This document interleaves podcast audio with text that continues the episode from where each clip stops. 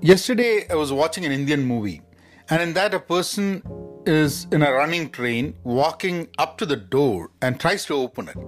When asked, she tells that she wanted to get some fresh air and uh, she cannot open the door, so she remains inside.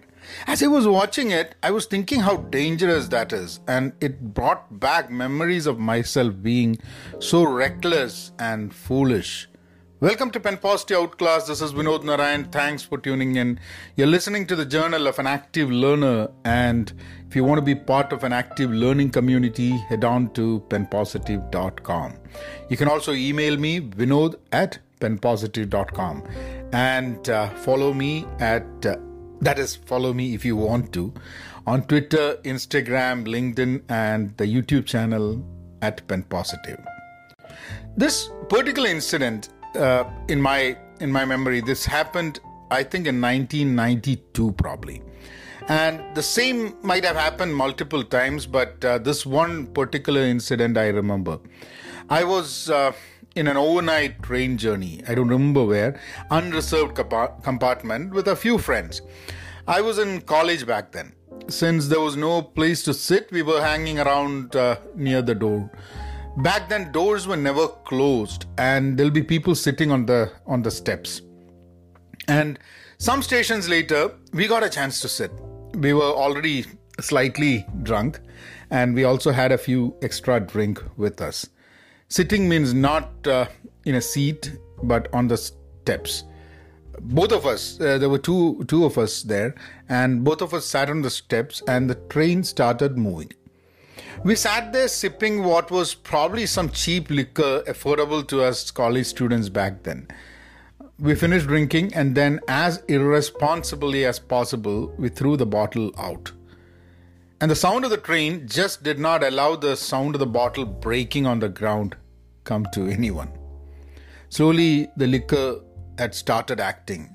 One hand was firm on the railings and the other was holding a cigarette. When cigarette was done and a new one should be lit, I would leave the hand I was holding the railing and still sitting there with my legs outside the running train, I would lean back into the compartment so I could light one. And then back to the old position. It was not just me, even my friend. At the at the time, at one single time, we would only have one cigarette lit because we're going to share it. Both drinking and smoking was prohibited in trains back then also I think. I mean I don't know about smoking but at least drinking I'm I'm sure they were prohibited. Yesterday watching that small scene I was imagining the different ways that reckless and foolish behavior could have gone. If anything would have gone wrong, just dozing off, a misstep. Yes, it was foolish. It's not that we did not know that such things did not happen. Such incidents get reported, and yet, and yet, we continue to do it.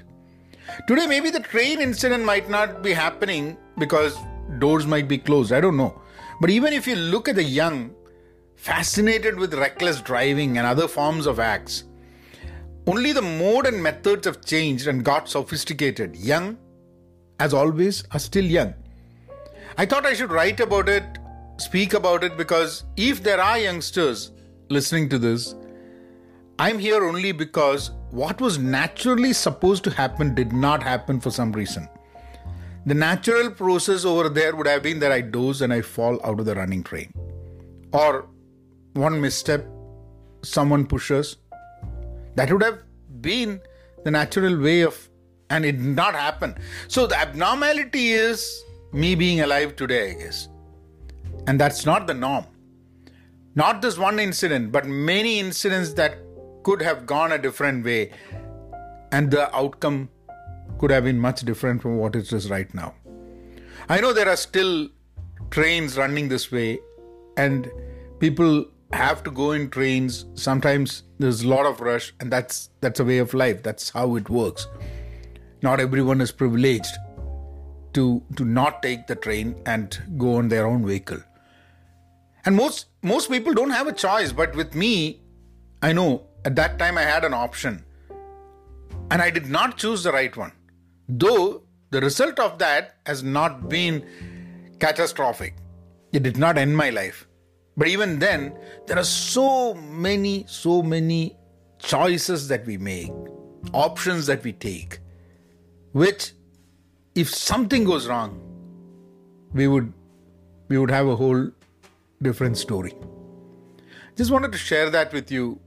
A small sometimes you know when you watch movies and a not the entire movie but a small part of the movie just takes you back into certain things in your life and then you end up talking about it.